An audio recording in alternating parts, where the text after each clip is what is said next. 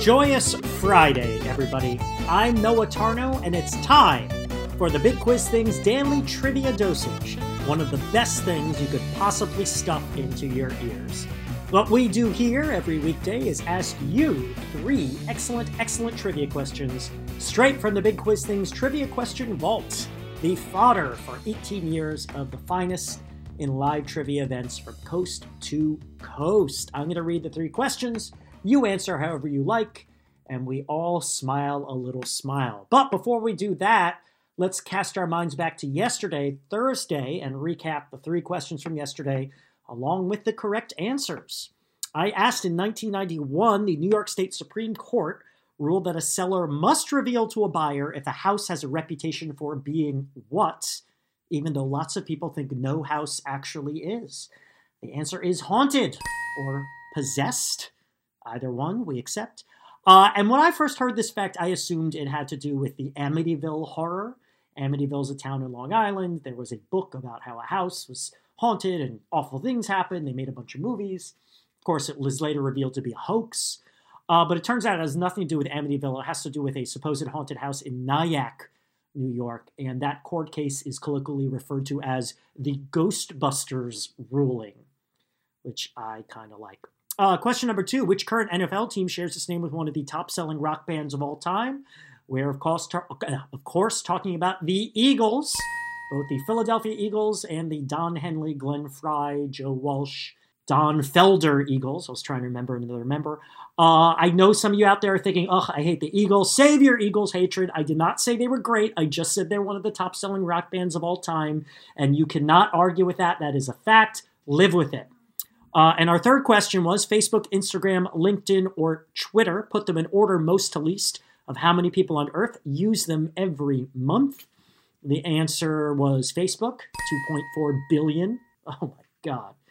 Instagram is next with 1 billion, Twitter 340 million, and LinkedIn 310 million. But as I said, those stats are as of January.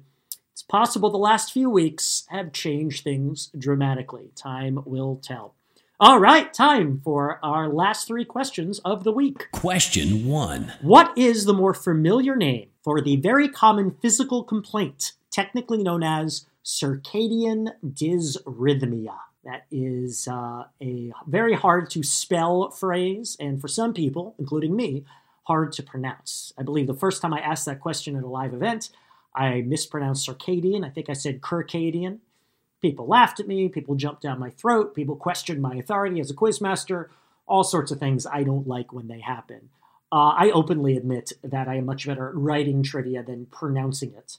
So let this be a blanket disclaimer for the rest of the history of the Big Quiz Thing's Daily Trivia Dosage. I apologize if I mangle some word or name that is near or dear to you.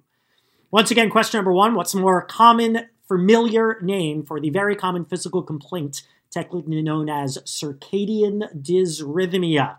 And now, question two. Question two During the 1950s, someone named J. Fred Muggs was a regular star of The Today Show, yet he never uttered a word. Why not? So, this question reminds me of one particular event I did years ago for a crowd where I gotta tell you, the youngest person in that room must have been pushing 80.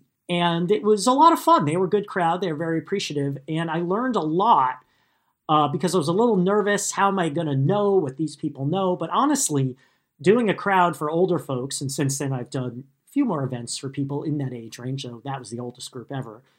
Um, it's easier than doing an event for kids because you know what old people know. They know history, classic movies, and yes, 1950s TV, including whoever J. Fred Muggs was. So, uh, hey, you know, you got a crowd that's pushing 80, 90, 100, you name it. Go to bigquizthing.com. We're there. We're happy to entertain you. So, once again, the question was during the 1950s, someone named J. Fred Muggs was a regular star of the Today Show, yet he never uttered a word. Why not? And now our final question of the week. Question three Identify the singer heard here, five of their songs all at once. Here it is.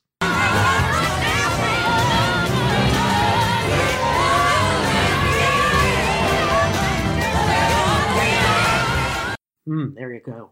Uh, I first created that question uh, to be the final question in an entire audio puzzle round I did of 10 audio questions, each featuring a song clip uh, or clips manipulated in some different, bizarre way. Uh, so, trivia audio puzzles always find new ways of making beautiful music sound absolutely demented. Just goes to show that not all good things are pretty, my friends.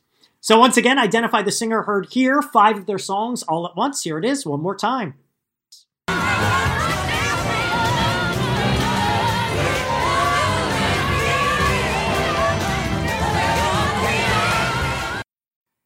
The week is over. It's time for you to check out bigquizthing.com to learn about what we do, and what we do is the best in corporate and private trivia events nationwide, in person, and yes, these days, done virtually. Go to bigquizthing.com today, learn all about it, or hit us up on all the social medias. And we will return on Monday with three more questions and the answers to today's questions on another episode of the Big Quiz Thing's Daily Trivia Dosage.